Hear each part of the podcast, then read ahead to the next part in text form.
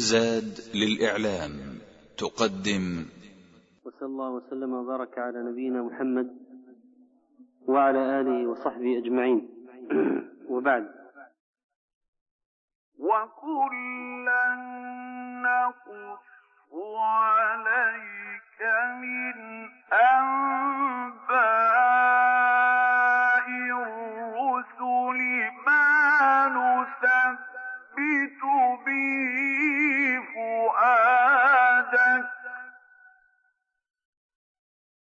وجاءك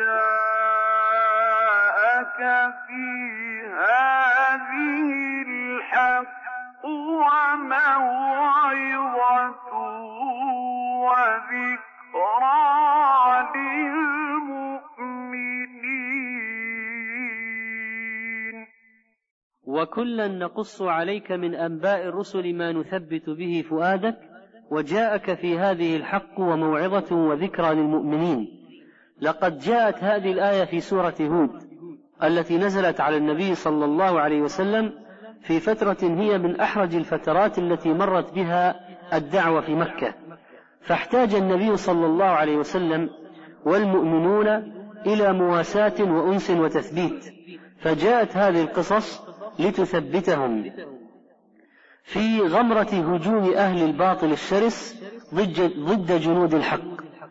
وكذلك فإن هذه القصص عبرة لأولي الألباب كما قال الله تعالى لقد كان في قصصهم عبرة لأولي الألباب ما كان حديثا يفترى ولكن تصديق الذي بين يديه وتفصيل كل شيء وهدى ورحمة لقوم يؤمنون. وهذه القصص التي في القرآن موجود بعضها عند اليهود والنصارى بل كثير منها موجود من جهة العموم. يعرفون قصة يوسف من جهة العموم. يعرفون قصة أصحاب الكهف من جهة العموم بعضهم يعرفونها. لكن التفصيلات التي جاءت في القرآن لا توجد عندهم. بل إنهم قد اختلفوا في أشياء وجاء القرآن يفصل بينهم. إن هذا القرآن يقص على بني إسرائيل أكثر الذي هم فيه يختلفون. فأكثره قد فصل بينهم فيه في هذا الكتاب العزيز. ولذلك فإننا لسنا بحاجة إليهم. ولا تستفت فيهم منهم أحدا. لا تستفت في أهل الكهف أحدا من أهل الكتاب. عندك المرجع وعندك الكفاية. ولذلك فإن اللجوء إلى الإسرائيليات في معرفة التفاصيل ليس من الحكمة في شيء. فهذه الإسرائيليات كثير منها كذب وافتراء على الأنبياء وفيه ما لا يليق بهم. والقصص عن الماضين غيب فإننا لم نكن معهم. كما, كما قال الله تعالى تلك من أنباء الغيب نوحيها إليك ما كنت تعلمها أنت ولا قومك من قبل هذا. في سياق بعد سياق قصة نوح. وقال في ختام قصة يوسف ذلك من أنباء الغيب نوحيه إليك وما كنت لديهم إذ أجمعوا أمرهم وهم يمكرون.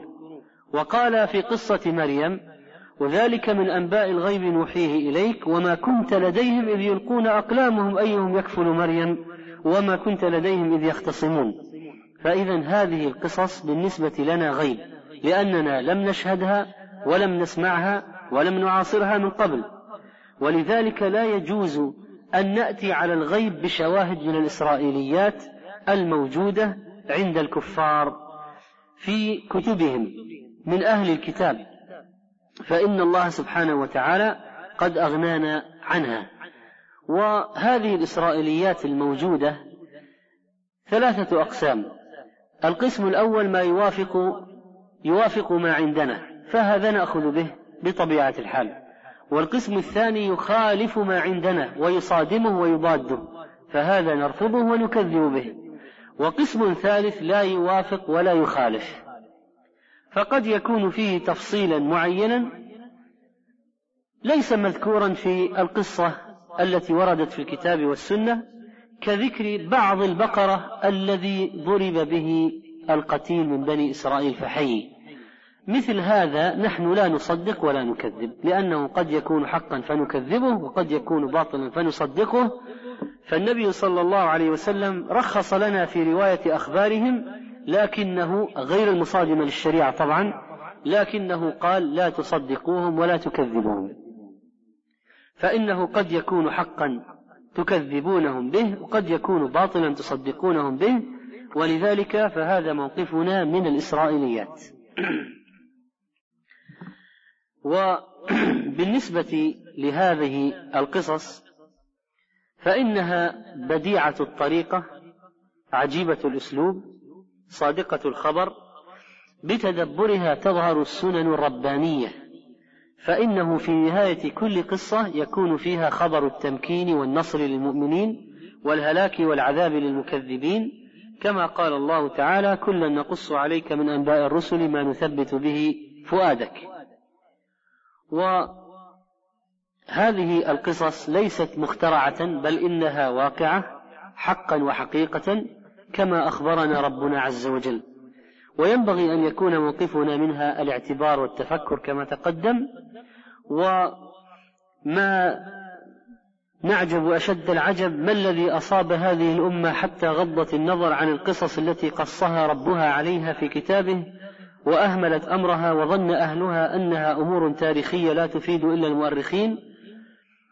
وحتى أن بعض المرتدين في هذا العصر بعض المرتدين في هذا العصر زعم أن في القرآن خرافات مثل عصا موسى وقصة الكهف.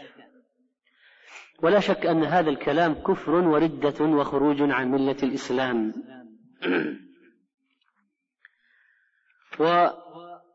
وكذلك فإن هذه القصص فيها نوع من التربية عظيم. فإن التربية بالقصة من ألوان التربية المهمة. فإن الحادثة المرتبطة بالأسباب والنتائج تهفو إليها الأسماع. فإذا تخللتها مواطن العبرة في أخبار الماضين كان حب الاستطلاع لمعرفتها من أقوى العوامل على رسوخ عبرتها في النفس. وكذلك نستفيد منها الإيمان بالرسل. فإننا وإن كنا نؤمن بهم بجميعهم على وجه العموم والإجمال لكن لما تأتي تفاصيل قصة بعض الأنبياء بالدقائق والأحداث فإن ذلك يزيدنا إيمانا بهم على إيمان. وكذلك فإن في هذه القصص تقرير للإيمان بالله وتوحيده وإخلاص العمل له عز وجل. وكذلك فإن فيها عبرة للمؤمنين يقتدون بها في سائر المقامات كالعبودية والدعوة والصبر والثبات والطمأنينة والسكون والصدق والإخلاص لله رب العالمين. ويوجد في كثير من القصص آه، أحكام فقهية وشرعية يعرفها أهل العلم كما استدل أهل العلم من قوله ولمن جاء به حمل بعير وأنا به زعيم على جواز عقد ماذا؟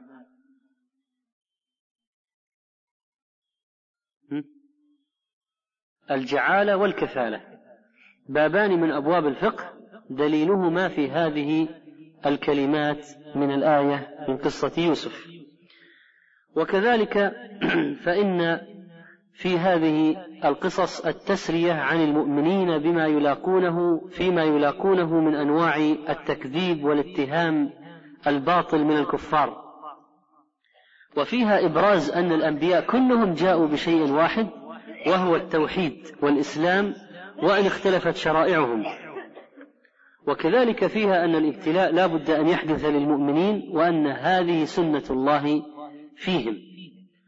وأن وظيفة الرسل البلاغ وأنهم لا يملكون للناس نفعا ولا ضرا وقد يوجد لنبي ولد كافر لا يغني عنه شيئا وقد يوجد لنبي أب كافر لا يغني عنه شيئا وقد يوجد لنبي زوجة كافرة لا يغني عنها شيئا. وكذلك فإننا نستفيد من قصص التي من قصص من القصص التي ذكرها ربنا عز وجل مواعظ الآفة التي وقع فيها كل قوم.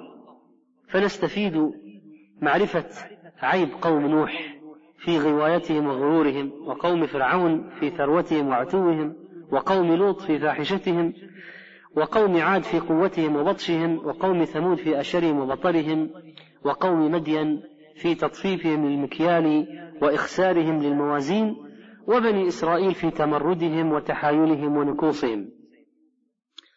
وكذلك فإننا نستفيد من هذه القصص في مقارعة أهل الكتاب الحجة بالحجة والبيان. وكذلك فإننا سنكون شهداء لكل نبي على أمته يوم القيامة. ومن شروط الشاهد أن يعلم ما يشهد به. والدليل على هذه الشهادة قول النبي صلى الله عليه وسلم في الحديث الصحيح يدعى نوح يوم القيامة فيقول لبيك وسعديك يا رب فيقول هل بلغت؟ فيقول نعم. فيقال لأمتي هل بلغكم؟ فيقولون ما أتانا من نذير. فيقول من يشهد لك؟ فيقول محمد وأمته. فيشهدون أنه قد بلغ ويكون الرسول عليكم شهيدا فذلك قوله عز وجل وكذلك جعلناكم أمة وسطا لتكونوا شهداء على الناس ويكون الرسول عليكم شهيدا. ثم إن في هذه القصص بيان لبلاغة القرآن الكريم وهذه الخصيصة العظيمة كيف كيف جاء هذا النسق وهذا الأسلوب البديع في القرآن الكريم وهو ولا شك معجزة من الله تعالى لنبيه صلى الله عليه وسلم.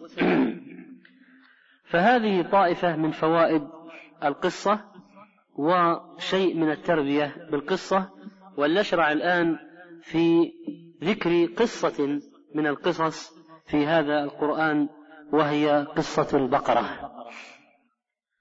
وكنا قد مررنا بهذه القصة في تلاوتنا في سورة البقرة في التراويح. قال الله تعالى وإذ قال موسى لقومه إن الله يأمركم أن تذبحوا بقرة. قالوا أتتخذنا هزوا؟ قال أعوذ بالله أن أكون من الجاهلين. الآيات. وهذه القصة خلاصتها أنه أنه وقعت جريمة قتل في بني إسرائيل في زمن موسى ولم يعرف القاتل وتدافعوا في ذلك وصارت الاتهامات متبادلة وأراد الله تعالى أن يكشف لهم القاتل بواسطة معجزة مادية محسوسة فأوحى إلى موسى عليه السلام أن يأمرهم بذبح بقرة أي بقرة كانت بدون تحديد لمواصفاتها ولكن طبيعة اليهود في التلكؤ والمماطلة والجدال جعلتهم يسألونه عن عمر البقرة أولا ثم عن لونها ثانيا ثم عن عملها ثالثا وأخيرا ذبحوها وما كادوا يفعلون وأمروا بضرب القتيل ببعضها فضرب فأحياه الله فأخبر عن قاتله وقال قتلني فلان ثم قيل إنه قد مات في وسط دهشة بني إسرائيل. وهذه القصة ولا شك من القصص العظيمة التي قص علينا ربنا في القرآن الكريم عن بني إسرائيل لنأخذ منها العبرة والعظة. وهذه القصة لا شك قد اكتنفتها إسرائيليات وجاءت في بعض تفاصيلها أخبار لكننا على الموقف السابق لا نحتاج إلى هذه التفصيلات لأنه لو كان عندنا لو كان فيها خيرا لنا وفائدة لذكرها ربنا عز وجل. فنحن لا نستفيد شيئا إذا عرفنا أن البعض الذي ضرب منه به القتيل من البقرة هو الذنب أو غضروف الكتف أو الرجل أو الرأس. هذا لا يفيدنا هذا التفصيل ف إن كان ورد في بعض الإسرائيليات فإننا في غنية عنه. هذه القصة توضح بجلاء تنطع بني إسرائيل وتشددهم في الأحكام وكيف أن الله شدد عليهم. وقد كره لنا كثرة السؤال. و جاءت هذه القصة بأسلوب يأخذ بمجامع القلوب ويحرك الفكر في النظر إليها تحريكا ويهز النفس للاعتبار بها هزة. وقال الله تعالى فيها وإذ قتلتم نفسا فادارأتم فيها هذا ذكرت فيه المخالفة أو الاختلاف فادارأتم فيها. ثم المنة في الخلاص بقوله فقلنا اضربوه ببعضها. ولكن وسيلة الخلاص من هذه الاتهامات وهذا اللغط الوسيلة ذكرت قبل ذكرت قبل السبب الذي من أجله أمروا بذبح البقرة. فإننا أول ما نطالع الآيات وإذ قال موسى لقومه إن الله يأمركم أن تذبحوا بقرة. نحن لا نعرف لماذا في البداية. لكن بعد ذلك عندما نقرأ التكملة فقلنا اضربوه ببعض وإذ قتلتم نفسا فادرأتم فيها. ثم قال فقلنا اضربوه ببعضها.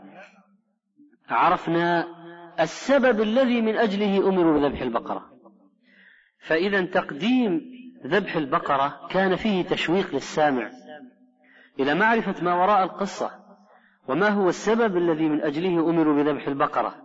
ثم يفاجأ الشخص وهو يقرأ بحكاية السبب وقد حصل عنده تشويق سابق لمعرفة السبب الذي من أجله أمروا بذبح البقرة. فتتوجه الفكرة بأجمعها لتلقي ذلك. وتظهر الحكمة في أمر الله تعالى لأمة من الأمم بذبح بقرة خفية. وظاهر الأمر أن نبيهم موسى عليه السلام أمرهم بذبح بقرة غير معينة. ولكنهم تنطعوا وتشددوا فشدد الله عليهم. فقوله إن الله يأمركم أن تذبحوا بقرة أي بقرة كانت؟ وكونهم بحثوا في صفاتها تكلف منهم كان ينبغي لهم أن يتنزهوا عنه وأن يمتثلوا الأمر بذبح البقرة. ولو كان هناك صفة معينة فيها لذكرها لهم ربهم على لسان نبيهم. ولذلك عنفهم الله تعالى في قوله فافعلوا ما تؤمرون وفي قوله فذبحوها وما كادوا يفعلون وعلمنا تقصيرهم في الإتيان بما أمروا به اولا. وجاء عن ابن عباس بإسناد صحيح أنهم قالوا أنه قال لو ذبحوا أي بقرة أرادوا لأجزأت منهم لكنهم شددوا على أنفسهم فشدد الله عليهم. وقد كانوا محتاجين إلى ذبح البقر لمعرفة القاتل والله تعالى لم يذكر لهم صفة معينة في أول الأمر فدل ذلك على أنه يجزي أي بقرة ولو كان البيان متعينا لجاء. فكلفوا في البداية بذبح أو أي بقرة كانت. أولا. وثانيا كلفوا أن تكون لا فارضا ولا بكرا بل عوان بين ذلك. فلما لم يفعلوا كلفوا أن تكون بقرة صفراء. فلما لم يفعلوا كلفوا أن تكون لا ذلول. تثير الأرض ولا تسقي الحرث. كل ما شد تشددوا في السؤال شدد الله عليهم بصفات إضافية في هذه البقرة. ولما أخبرهم أمرهم موسى بذبح البقرة قالوا له أتتخذنا هزوا؟ أتتخذنا هزوا يعني أتجعلنا مكانا للهزء والسخرية؟ أتت أتهزأ بنا؟ أتتخذنا سخرية بهذا يواجهون نبيهم. نبي يأمرهم بأمر يقولون أتهزأ بنا؟ أتسخر منا؟ هل هذا خطاب يليق بنبي؟ هل هذا أدب ينبغي للنبي؟ هذا من شأن بني إسرائيل الذين تمردوا على نبيهم. وظنوا أنه يلاعبهم. ظنوا أنه يهزأ بهم. وأشعر جوابهم هذا ما ثبت من فظاظتهم وسوء أدبهم. ولذلك رد موسى عليهم بقوله أعوذ بالله أن أكون من الجاهلين. لأن الهزء في أثناء التبليغ لا يليق بنبي. كيف يهزأ نبي وهو يبلغ قومه؟ كيف؟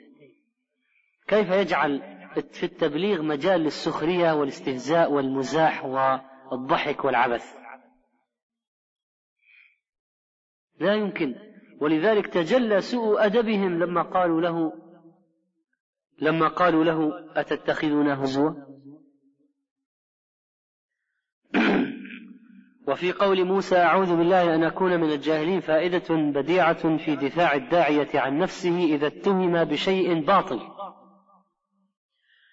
وهذا الهزء في أثناء تبليغ أمر الله تعالى جهل وسفه نفاه موسى عن نفسه.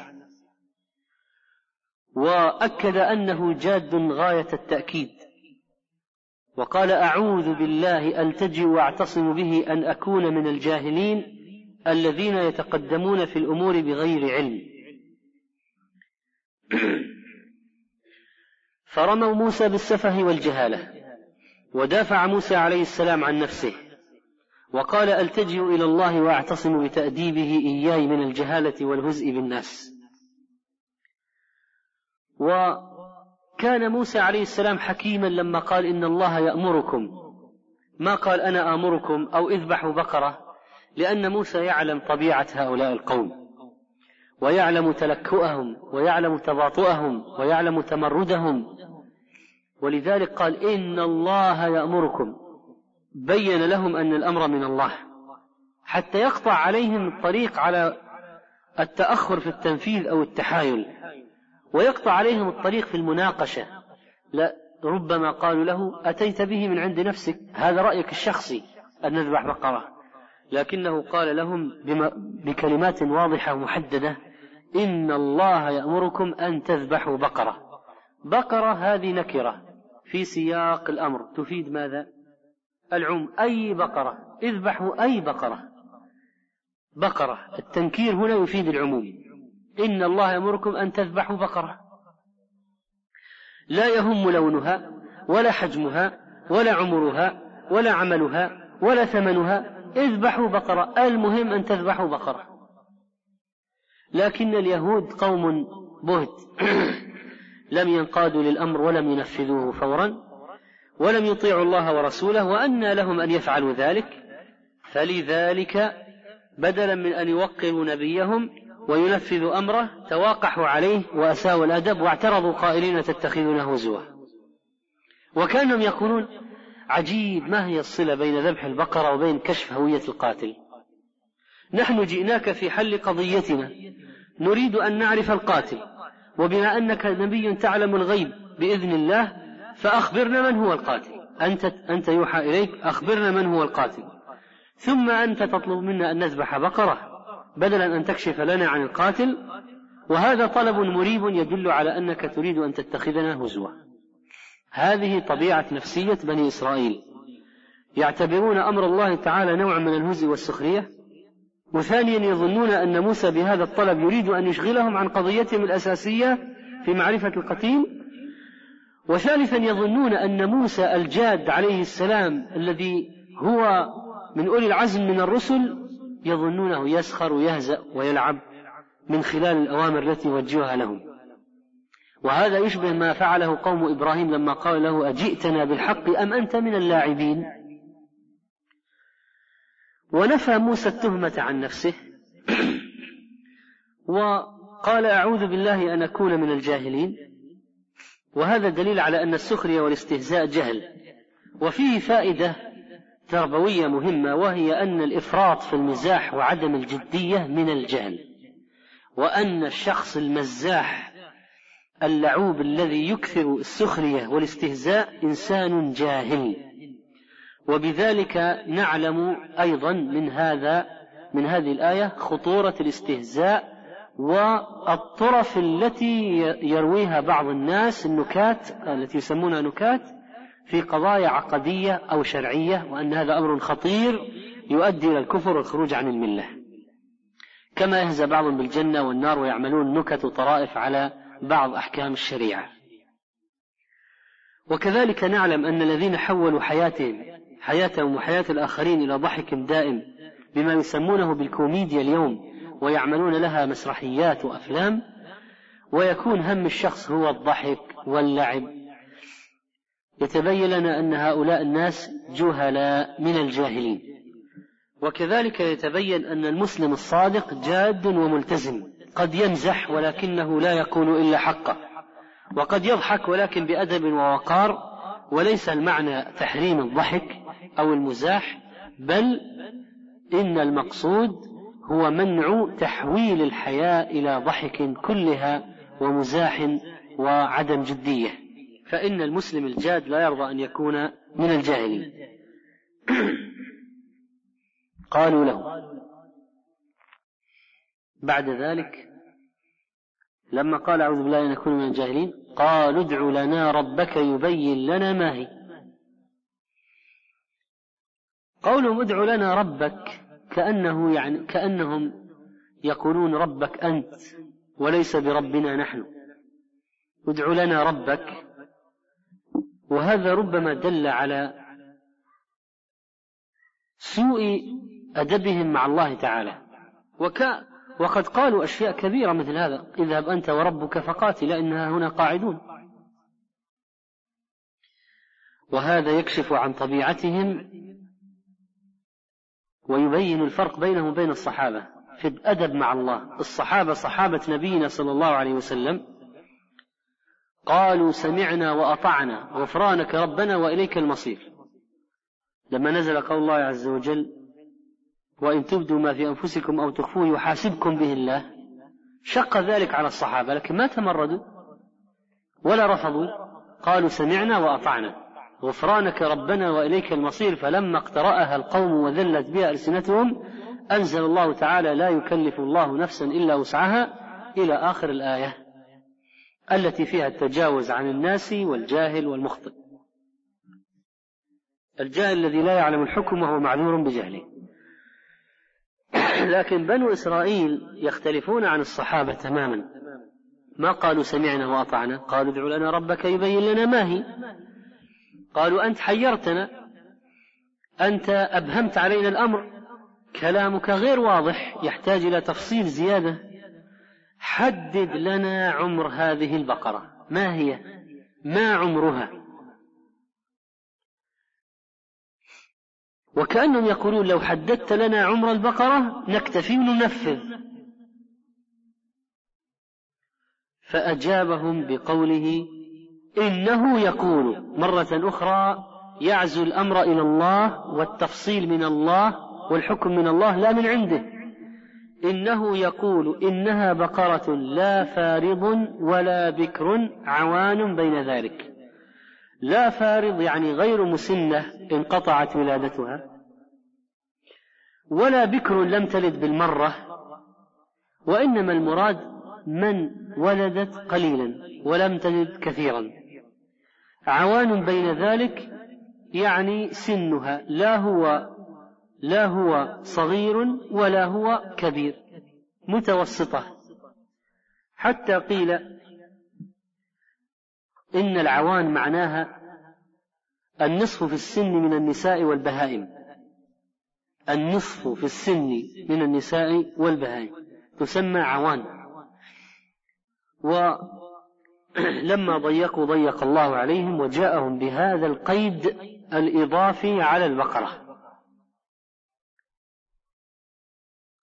وقال لهم نبيهم وهو يحس بطبيعتهم ويعلمها لا فارض ولا بكر عوان بين ذلك فافعلوا ما تؤمرون. أكد عليهم الفعل لأنه يعلم حالهم. أكد عليهم الفعل. كأنه يقول اذبحوها الآن على هذه الصفة ولا تكرروا السؤال. وإنما اندفعوا للتنفيذ فورا. يستفاد من هذا أن الوسط هو الطيب. ولذلك الآن في الأضحية والعقيقة لا يجزي أقل من ستة أشهر الضأن وسنة في المعز.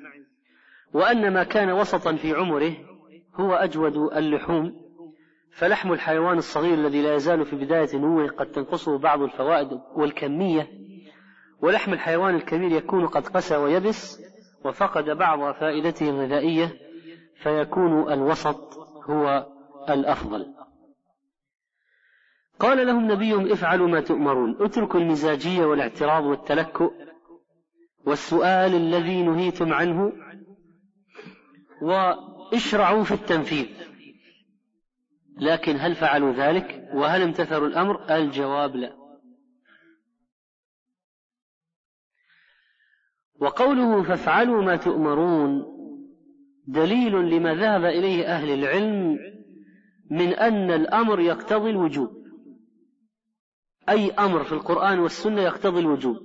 إلا أن يصرفه صارف عن الوجوب إلى الاستحباب. وهذا هو الصحيح في أصول الفقه. الأمر يقتضي الوجوب. أي أمر في القرآن والسنة يقتضي الوجوب حتى صرفه صارف وكذلك من هذه الآية يستدل أيضا على قاعدة أصولية أخرى تتعلق بالأمر وهي الأمر يفيد الأمر الأمر على الفور لا على التراخي. فإذا أمرنا بشيء يجب أن ننفذ فورا وهذه حجة من ذهب إلى من العلماء إلى أن الواجب الحج فورا. إن الله كتب عليكم الحج فحجوا. أول ما تتمكن تحج. لا يجوز لك التأخير. بدون عذر لا يجوز لك التأخير. فإذا الأمر يفيد الوجوب والأمر على الفور لا على التراخي. وهذا مذهب أكثر الفقهاء لكن هل هم نفذوا على الفور؟ الجواب لا. قالوا ادع لنا رب ادع لنا ربك يبين لنا ما لونها. ادع لنا ربك يبين لنا ما لونها. انتقلوا إلى السؤال عن اللون. كان السؤال الأول عن عمر البقرة. الآن صار السؤال عن اللون. دائما اللجاجة تقود إلى سؤال جديد. الذي لا يريد الحق دائما يخرج لك أسئلة جديدة. الذي من طبيعته التلكؤ والنكوص يخرج أسئلة جديدة. كانوا يزعمون أن الإبهام في الأمر الذي أمروا به في العمر. فإذا بهم الآن يرونه إبهاما من وجه آخر ويقولون إننا لا نعرف ما لونها ما اللون المطلوب. وكأنهم يقولون لو عرفنا اللون ذبحناه ما لونها؟ ادع لنا ربك يبين لنا ما لونها. فلما شددوا شدد الله عليهم ووضعهم في ضيق أشد. فأمرهم بذبح بقرة صفراء فاقع لونها مع أن الصف اللون الأصفر الفاقع في البقر نادر. لكن لما شددوا شدد الله عليهم. ولعل أهلها لا يبيعونها إلا بثمن مرتفع. هذه البقرة الصفراء الفاقع لونها التي تسر الناظرين. ولا شك أن هذا من التضييق عليهم.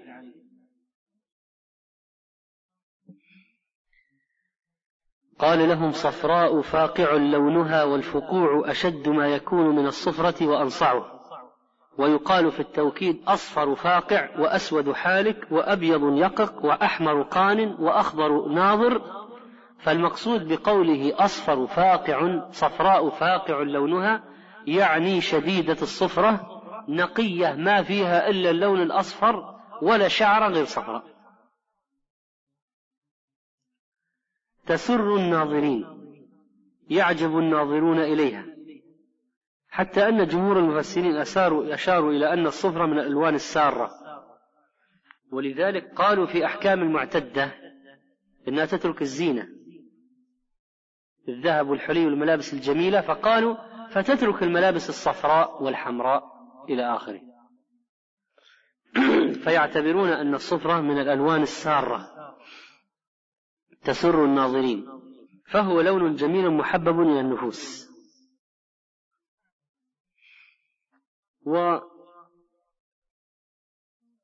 ومحبة الألوان الجميلة ليس مما ينافي الشريعة.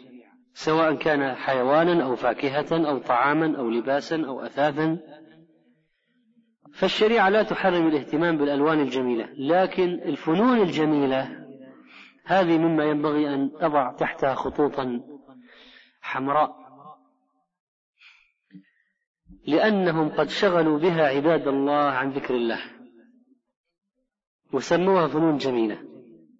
وصار الواحد ينفق الساعات والأيام والشهور في لوحة يرسمها ويتعب فيها ويقولون هذه أشياء تشجع عليها الشريعة الفن الإسلامي. قاتلهم الله أشغل الناس عن ذكر الله بالفنون الجميلة.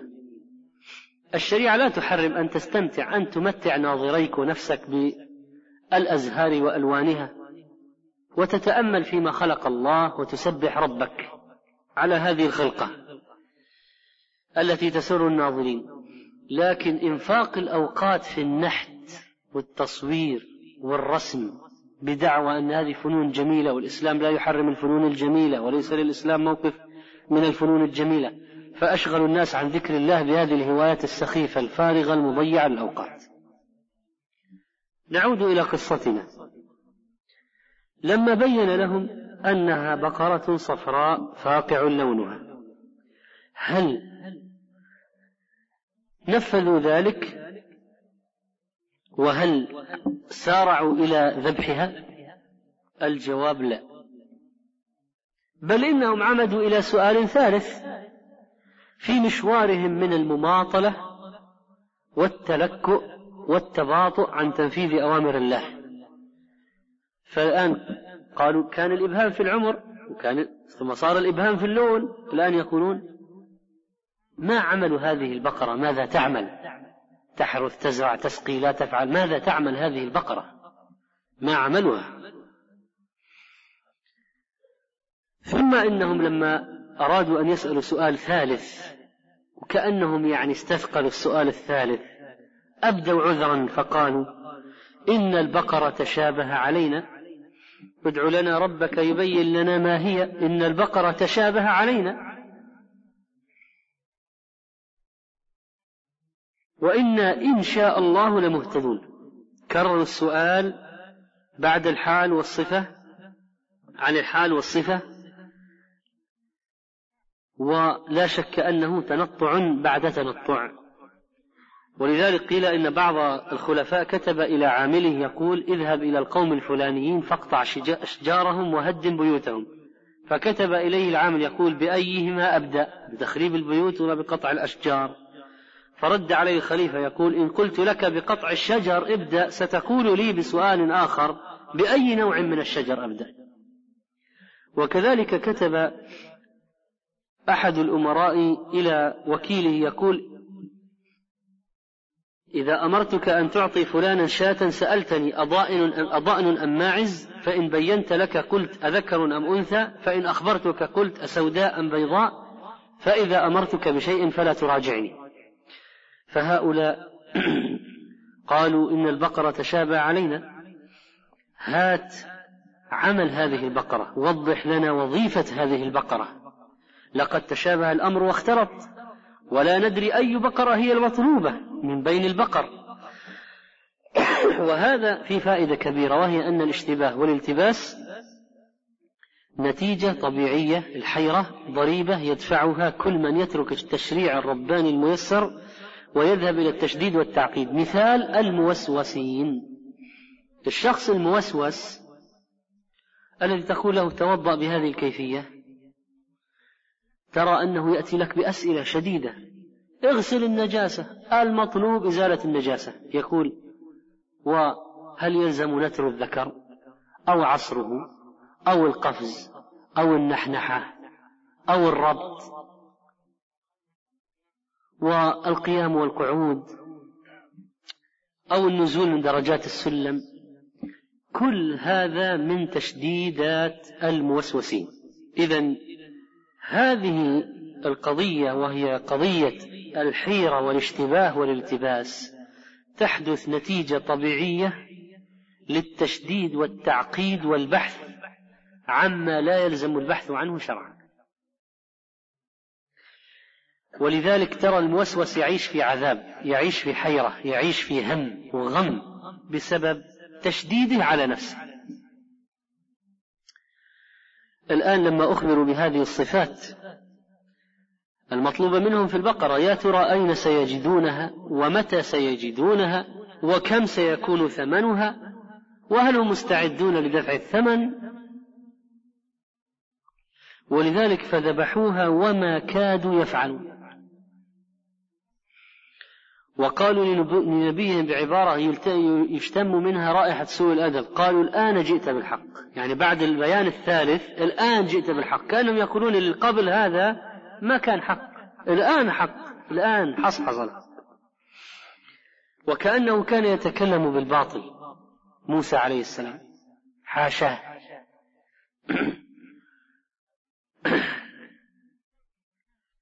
قال لهم في الصفة الثالثة إنه يقول إنها بقرة لا ذلول تثير الأرض ولا تسقي الحرث مسلمة لا شية فيها.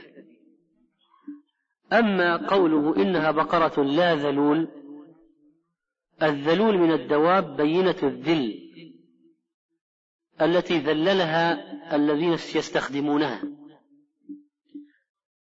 تثير الأرض يعني تقلبها للزراعة. يعني أن هذه البقرة التي أمرتم بها ليست بذلول تثير الأرض. لا. ليست ذلول تثير الأرض. ولا تسقي الحرث ولا يستقى عليها الماء لسقي الزرع ويحمل عليها الماء ويستقى بها الماء. وإنما هي مسلمة يعني خالية من العيوب مسلمة من العيوب مسلمة من العمل. يعني كأنها عند أهلها للنظر والاستمتاع وليس للعمل والكد لا ذلول تثير الأرض ولا تسقي الحرث وإنما هي مسلمة لا شية فيها يعني لا عيب أو لا خلط في الألوان أو لا خلط في الألوان. فلما سمعوا هذه الأوصاف ولم يبقى متسع لمزيد من التساؤلات فإنه قد عرف العمر واللون والعمل فماذا بقي؟ كان الأمر يسيرا فعسروه وكان واسعا فضيقوه وفي النهاية ذبحوها لكن بعد إيش؟ فذبحوها وما كادوا يفعلون. ما كادوا يفعلون ما أمروا به. ولذلك فإن الله تعالى فإن الله تعالى ذمهم وعابهم على هذا الفعل. وشدد عليهم وجعل الأمر شاقا عليهم. وكذلك جعل عليهم شاق في اللحوم وما يؤكل منها والشحوم وحرم عليهم أشياء. فبظلم من الذين هادوا حرمنا عليهم طيبات أحلت لهم. وهذا التباطؤ والتلكؤ يدل على نفسية لا تريد العمل ولا تريد التنفيذ. نفس المؤمن عندها فيها شوق ولهفة وهمة وحيوية للتنفيذ لأن هذا هو أمر الله. فالمؤمن يتحمس لتنفيذ أمر الله ولكن المنافق يتكاسل ويتباطأ ويتحايل ويتهرب. فإذا فشلت المحاولات نفذ مضطرا مكرها مرغما فذبحوها وما كادوا يفعلون وما كادوا. لكن المؤمن إذا نفذ الصلاة والحج ينفذ بطواعية نفس وسرور نفس ومسارعة واستسلام لا اعتراض ولا تلكؤ. أما المنافق وطبائع اليهود هذا هو. وإذا قاموا إلى الصلاة قاموا كسالى. يراؤون الناس ولا يذكرون الله إلا قليلا. ولذلك إذا رأى الإنسان نفسه يجرجر نفسه إلى الطاعة جرجرة ومرة يفعل ومرة لا يفعل. ويسأل أهل العلم فإذا أجابوه اعترض بسؤال آخر. وتراه يجادل يجادل لا للتعلم ولكن لإضاعة الوقت ولعله ينفذ من الحكم. ويجد له مخرج من هذه الفتوى. فهذه طبيعة يهودية إسرائيلية بغيضة من بني إسرائيل.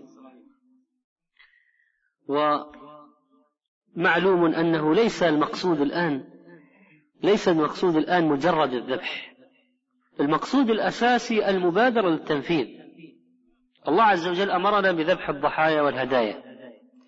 وقال والبدن جعلناها لكم من شعائر الله لكم فيها خير فاذكروا اسم الله عليها صواف فإذا وجبت جنوبها يعني طاحت بعد نحرها طاحت فكلوا منها وأطعموا القانع والمعتر. كذلك سخرناها لكم لعلكم تشكرون. لن ينال الله لحومها ولا دماؤها ولكن يناله التقوى منكم. كذلك سخرها لكم لتكبروا الله على ما هداكم وبشر المحسنين.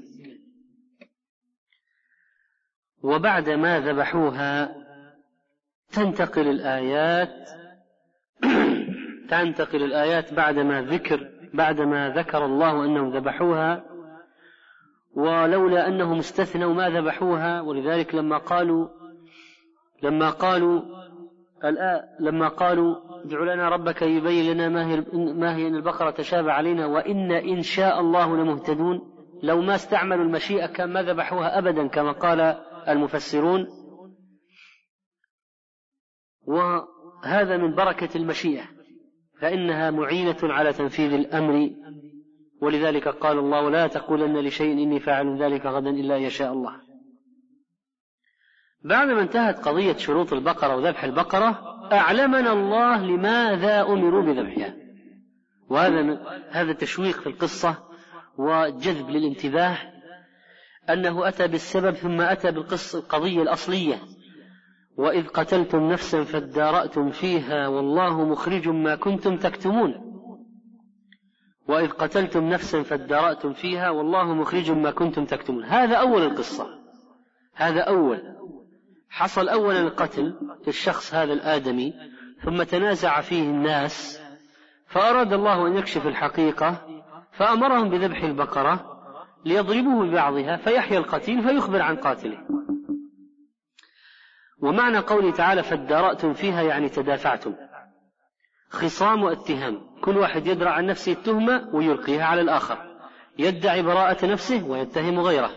والله تعالى يريد فضح سر القاتل والعارفين به. ولذلك قال والله مخرج ما كنتم تكتمون لأنكم تريدون التغطية على القاتل والإيقاع بقوم براء أو أبرياء تتهمونهم بالقتل لإخفاء القاتل الحقيقي. والله لا يخفى عليه مكركم والله مخرج ما كنتم تكتمون فقلنا اضربوه ببعضها. كذلك يحيي الله الموتى ويريكم آياته لعلكم تعقلون. اضربوه ببعضها. قلنا أنه ورد في الإسرائيليات ذكر لهذا البعض الذي أمروا أن يضربوه به أن يضربوه به. لكن ماذا يفيدنا لو ما عرفنا؟ ماذا ماذا يضرنا لو لم نعرف؟ لا يضرنا شيء. و لذلك ما ذكره الله لنا ولو كان فيه من فعلنا لذكره لنا ربنا. لما ضربوه ببعضها أحياه الله حي بإذن الله. فكان في ضربه حكمة بالغة في تقديم دليل واضح على بعث الله للناس بعد الموت وأن الله قد بعث لكم واحدا من الأموات فهو قادر على يبعث الأموات كلهم. إذا ماتوا. كذلك يحيي الله الموتى. فإذا الكلام فيه حذف وتقدير. فقلنا اضربوه ببعضها. فأحياه الله. كذلك يحيي الله الموتى مثل ما أحيا هذا الشخص ويريكم آياته أي علاماته الدالة على كمال قدرته. فإن قال قائل لما ما للقصة لم تقص على ترتيبها؟ وكان الحق أو كان حقها أن يقدم ذكر القتيل أولا والضرب ببعض البقرة على الأمر بذبحها وأن يقال وإذ قتلتم نفسا فادارأتم فيها فقلنا اذبحوا بقرة واضربوه ببعضها. لكن لا شك أن في تقديم هذا وتأخير ذاك بلاغة واضحة في شد الانتباه والتشويق كما ذكرنا وأنه أراد أن يظهر يظهر يظهر تباطؤ اليهود وتلكؤهم وتقاعسهم ويقرعهم على استهزاء ويقرعهم على هذا الاستهزاء وترك المسارعة على الامتثال وأن هذه القضية أخطر من قضية أخطر من قضية التدارؤ في قتل هذا الشخص. لأن المبدأ يعني عدم تنفيذ الأوامر هذه خطيرة. فكأنه قدم القصة المتعلقة بها على القصة المتعلقة بإحياء القتيل. لأن هذه مشكلة أكبر وينبغي بيانها وإيضاحها وربما يكون تقديمه من هذه الجهة أحسن وأبلغ. وكأنه ذكر لنا قصتان قصة التلكؤ وقصة القتيل. بينما لو ذكرت بالعكس لكانت قصة واحدة. فهو سبحانه وتعالى وصل لنا القصة الأولى بالثانية في قول اضربوه ببعضها. اتصلت القصتان. لما وحد الضمير اضربوه ببعضها اتصلت القصتان. لكن لما ذكر ذلك أولا ثم هي ثانيا وإذ قتلتم نفسا ذكرها بعد. وإذ قال موسى لقومه إن الله يأمركم أن تذبحوا بقرة صارت كأنها قصتان كل قصة لها مغزى. أبلغ من أن تكون قصة واحدة. وعلى أية حال في القرآن أسرار كثيرة قد تخفى ويعلم كثير منها أهل العلم. وفي قوله تعالى أتتخذنا هزوا؟ قال أعوذ بالله أن أكون من الجاهلين. دليل على منع الاستهزاء بالدين كما تقدم. وفي قوله تعالى إنه يقول إنها بقرة لا ذلول تثير الأرض ولا تسقي الحرث مسلمة لا شية فيها. فيه تكلم العلماء في هذه الآية على قضية بيع السلم. وأنه يجوز بيع الحيوان سلما إذا ضبطت صفاته كما ضبطت في هذه الآية. لأن العلماء قد اختلفوا في حكم بيع السلم في الحيوان. فادعى بعضهم أنه لا لا يجوز لا لأنه لا يمكن ضبطه. وهم الحنفية. وذهب الشافعي رحمه الله ومالك والأوزاعي والليث وغيرهم إلى جوازه جواز بيع السلم في الحيوان واستدلوا بالآية. ما هو بيع السلم؟ معلوم أنه القاعدة الأصلية لا يجوز بيع ما لا تملك. شيء لا تملكه لا يجوز لك أن تبيعه. لكن الحاجة تدعو أحيانا إلى أن يبيع الإنسان ما لا يملك فأباحت الشريعة بيع السلم. يجوز أن تبيع شيئا ليس عندك إذا كان إذا كان يمكن ضبطه وذكرت الصفات الضابطة له وقدم الثمن في مجلس العقد إلى آخر شروط بيع السلم. فمثلا يجوز أن تقول لشخص أشتري منك مثلا ثمرا هذه صفته. وما بعد ظهر الثمر ولا يمكن ما زرع. أشتري منك قمحا على رأس الحول هذه صفته وهذا وزنه وهذا ضبطه ونحو ذلك. وتقدم الثمن كاملا يجوز بيع السلم في هذه الحالة. تقول لشخص يسافر إلى مثلا أمريكا يأتي بسيارات تقول أشتري منك سيارة هذه صفتها كذا وكذا وكذا وتقدم الثمن كله في مجلس العقد. ثم يأتي لك بالسيارة على الصفات من شروط بيع السلم تحديد المدة يعني مدة التسليم. على أي حال الآن موضوعنا ليس بيع السلم لكن استدلوا بهذه الآية على جواز بيع على جواز السلم في الحيوان. وهذه القصة فيها فوائد كثيرة ذكرنا بعضها سابقا ومنها إظهار العجرفة وسوء الأخلاق في بني إسرائيل يتجنبها المسلمون وحرمة الاعتراض على الشارع ووجوب المبادرة إلى تنفيذ أمره ونهيه والندب إلى الأخذ بالمتيسر وكراهية التشديد بالأمور وفائدة الاستثناء وأنهم لو لم يقولوا إن شاء الله ما نفذوا أصلا. وتحاشي الكلمات التي قد يفهم منها الاستهزاء بالأنبياء. وهذا الآن جدل قائم على فيلم قد صور ومثل فيه لمز بيوسف عليه السلام. هذا الذي يثور حوله الجدل في هذه الأيام. الأفلام التي فيها تمثيل أدوار الأنبياء ما في شك أنها سخرية بالأنبياء. يطلع لك واحد ممثل فاسق فاجر يمثل دور في الحب والغرام والعشق المحرم في تمثيلية وفيلم ثم يطلع يمثل دور نبي. ثم لو أتيت بأتقى الناس الآن هل يرقى أن يكون في مستوى نبي حتى يمثل دوره؟ فلا شك أن تمثيل أدوار الأنبياء مما يقلل من شأنهم ويظهرهم بمظهر غير المظهر الذي أظهره الله تعالى في كتابه. فلذلك حرام تمثيل أدوار الأنبياء. طبعا وهم يحاولون المناورة والمداورة وأننا لم نقصد ولم ولكن التفاصيل التي قدموها تبين أنهم قصدوا ذلك. وهذا من من محاربة الأعداء لنا في تاريخنا. هم حاربونا في أشياء كثيرة ومنها محاربتهم لنا في تاريخنا. وكذلك فإن من فوائد هذه القصة آه، بيان كيف يحيي الله الموتى بدليل عجيب وآية باهرة ومعجزة ربانية. إنسان ميت لا روح فيه ولا حرك وبقرة عجماء بكماء. ذبحتم أنتم البقرة وتحولت إلى جسد أيضا لا روح فيه ولا حرك. وأخذتم أنتم جزءا ميتا من أجزاء البقرة الميتة وضربتم به جسد الإنسان الميت وفوجئتم بالمفاجأة المدهشة كيف دبت الحياة في هذا الإنسان الميت من تلك الضربة وتحرك حركة الأحياء وتكلم كلام الأحياء. فذبح البقرة إذن كان فيه فوائد منها الكشف عن القاتل الحقيقي وتعريف اليهود عليه وإقامة الدليل العملي على قدرة الله على إحياء الموتى وتقديم آية من آيات الله ومعجزة من معجزاته وتعريفنا على طبيعة اليهود من خلال نظرتهم لأوامر الله وتحذير المؤمنين من أخلاقهم. لكن قصة البقرة وإحياء الميت بهذه الطريقة العجيبة هل كان ذلك مرققا لقلوب بني إسرائيل؟ الجواب كلا. فإن الله أعقب ذلك مباشرة بقوله ثم قست قلوبكم من بعد ذلك فهي كالحجارة أو أشد قسوة.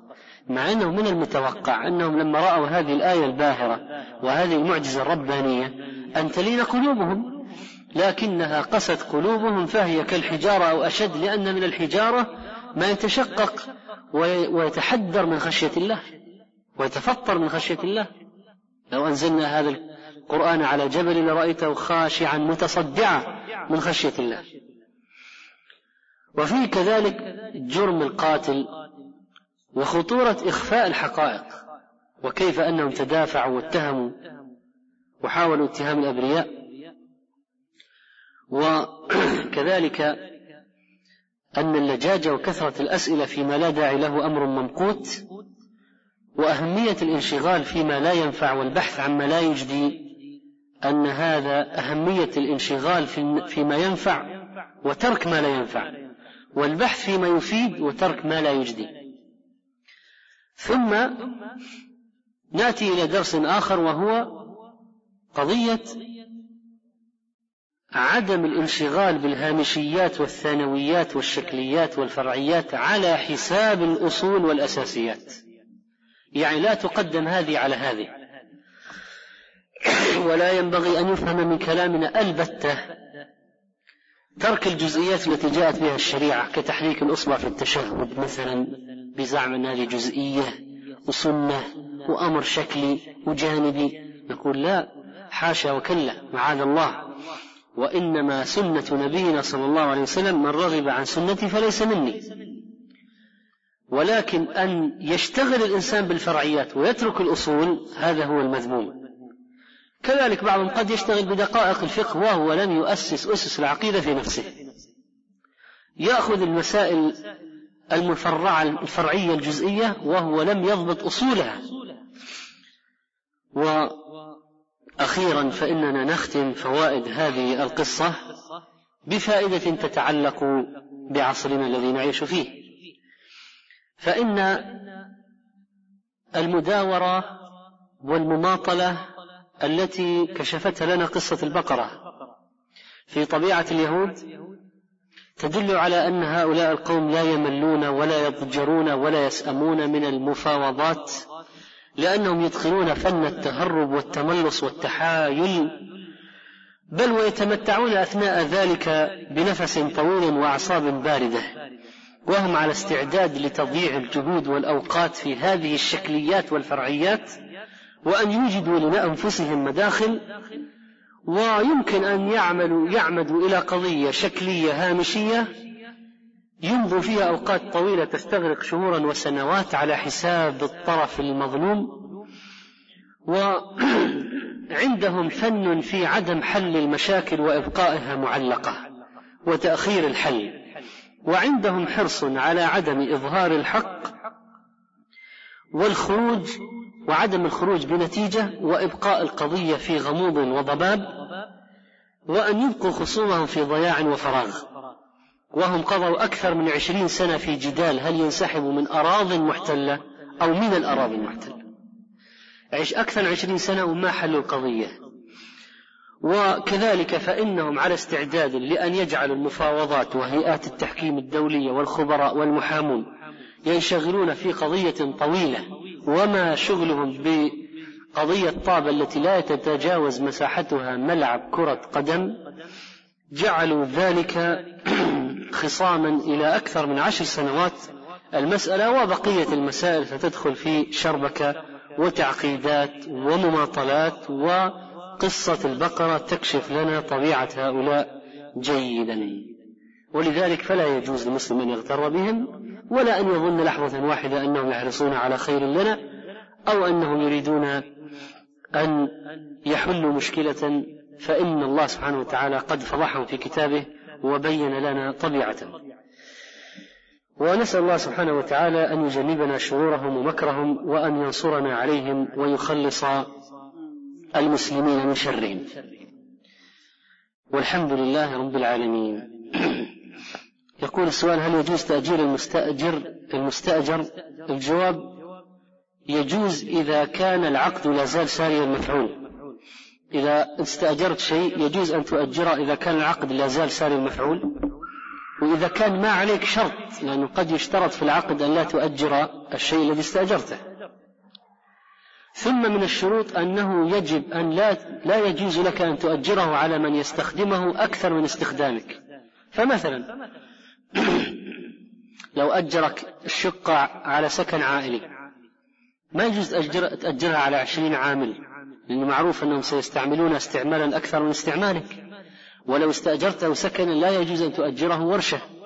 فإذا من شروط تأجير. الشيء المستأجر أن تؤجره على من يستخدمه مثل استخدامك أو أقل. يقول السؤال يأتيني دوار في الرأس أثناء التراويح هل علي الخروج أم لا؟ علما بأني أصلي التراويح كاملة. إذا أصيب الإنسان بغشيان وغشي عليه الغشيان الغشي أقل من الإغماء. الغشي أقل من الإغماء. ف والغشي لا يوجب الوضوء الإغماء يوجب الوضوء. لذلك جاء في حديث أسماء في صلاة الكسوف غشي عليها وقامت. وما ذكر لم تتوضأ لكن لو أغمي عليه وجب عليه الوضوء. على أي حال إذا شعر بدور لا بأس أن يخرج من الصلاة ويستريح أو يجلس يصلي قاعدا. ما موقفنا نحن متبعون ناجي السلف ممن يحللون القرآن تحليلا إحصائيا من حيث عدد آياته وحروفه وكلماته وغير ذلك من التحليلات الإحصائية. ومن أقوالهم أن حذف البسملة من سورة براءة أتى لإتمام النسق الإحصائي العددي للقرآن. في بحث مهم للرد على الدكتور محمد رشاد خليفة نشر في مجلة البحوث التي تصدرها رئاسة البحوث العلمية والإفتاء والدعوة والإرشاد في العدد التاسع على ما أظن. آه، فيه رد من العلماء على هذا الرجل. الرجل هذا طبعا ادعى أن هناك إعجاز عددي في القرآن وأن الإعجاز يدور على رقم تسعة عشر وأن بسم الله الرحمن الرحيم تسعة عشر حرفا وشرع يحلل ويستنبط واستخدم الكمبيوتر فتاه عن التفسير. وهو اللي يروح في الكمبيوتر يتوه عن التفسير. فذهب في متاهات لا أول لها ولا آخر وهذا كلام فارغ ولا في تسعة عشر ولا تسعة وعشرين ولا تسعين والمسألة كلها من يعني خيالات وأوهام. والصحابة كتبوا القرآن ومات النبي صلى الله عليه وسلم ولم يتبين لهم هل سورة البراءة وسورة الأنفال سورة واحدة أم سورتان. فلذلك لم يكتبوا بينهما بسم الله الرحمن الرحيم. ولا القضية هي إتمام نسق الإحصاء العددي والعرب أبلغ الأمم نزل عليهم القرآن ولا حكوا من بلاغة بلغة الأعداد هذه شيء. والنبي صلى الله عليه وسلم لم يبين في مزايا رقم 19 شيء. ولو كانت القضية بكل هذا الحجم لبينه صلى الله عليه وسلم فإذا هذه كلها أوهام وبناء في الهواء. استيقظت أنا وزملائي. أيضا من الذين أشاروا إلى قضايا الإعجاز الأخطار أخطار ما يسمى بالإعجاز العلمي. آه، كتاب اتجاهات التفسير في القرن الثالث عشر والمدرسة العقلية في التفسير. للأستاذ فهد الرومي فهو فهما كتابان جديران بالقراءة في هذا الموضوع. فنحن الآن نعيش في عصر طغت فيه الموجة العقلانية. فيريدون أن يحكموا عقولهم بعيدا عن العلم والعلماء في قضايا القرآن وإخضاع الآيات للتحليلات الكمبيوترية والمخبرية والمجهة ونحو ذلك ليصلوا إلى لوي الأعناق من أجل أن توافق النظريات الموجودة عند الغربيين وهذه طبعا هزيمة من آثار الهزيمة النفسية. وجد إعجاز ظاهر الحمد لله. وفي أنفسكم أفلا تبصرون؟ لو تأمل جلده وشعره لو تأمل ما في نفسه الأطباء إذا درسوا تشريح الجسد رأوا آيات باهرة. والمعارك التي تدور بين الكريات البيضاء وما يدخل في الجسم من الأشياء الغريبة والجراثيم أو الميكروبات أشياء عجيبة فعلا تسبح الله عندما تراها. لكن أنك تقول الآية تفسيرها كذا مخالفا تفسير السلف فهذا ضلال مبين. الله قال تدبروا في الكون وسبحوا الله على ما ترون ترون عظمته في خلقه. ما قال فسروا الآيات على المخترعات الحديثة. ما معنى قوله طيب استيقظت أنا وزملائي أمس من رمضان وهو المؤذن يقيم صلاة الفجر فأكلنا قليل من التمر فما حكم صومنا بالأمس؟ إذا كنتم أكلتم وهو, وهو يقيم الصلاة معنى ذلك أنكم أكلتم بعد الفجر معنى ذلك أن صومكم باطل وأنكم أذنبتم ذنبا عظيما. فإن ظاهر السؤال يفيد أنكم تسمعون الإقامة. ولذلك فهذا الصيام لا بد من إعادته مع التوبة إلى الله توبة عظيمة لأنه أكل عامدا متعمدا في نهار رمضان.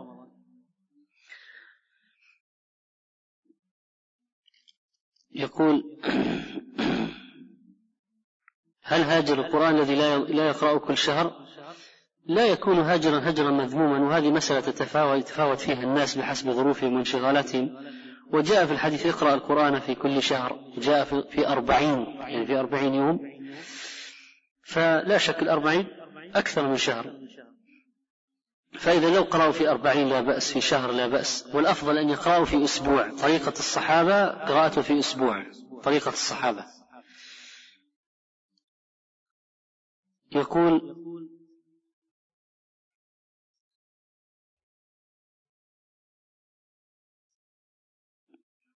المساجد التي حول البيت بين فرق دقيقتين بين أولهم وآخرهم فعلى أي أفطر على متوسط. ما دام أن هناك واحد ساعة مقدم متقدمة وواحد ساعة متأخرة إذا خذ الوسط. على أي حال العبرة بغروب الشمس واختفاء القرص. إذا لم تعرف فعند ذلك تأخذ بمتوسط المؤذنين. وإذا علمت أن هذا المؤذن ضابط للوقت حافظ له فإنك تفطر على أذانه. طيب الأسئلة ستطول والوقت قد طال أصلا. فلذلك لابد أن نقف الآن إن شاء الله ونجيب عن بقية الأسئلة في الليلة القادمة. بمشيئة الله تعالى نجعل لها وقت أطول. والله أعلم. صلى الله وسلم على نبينا محمد.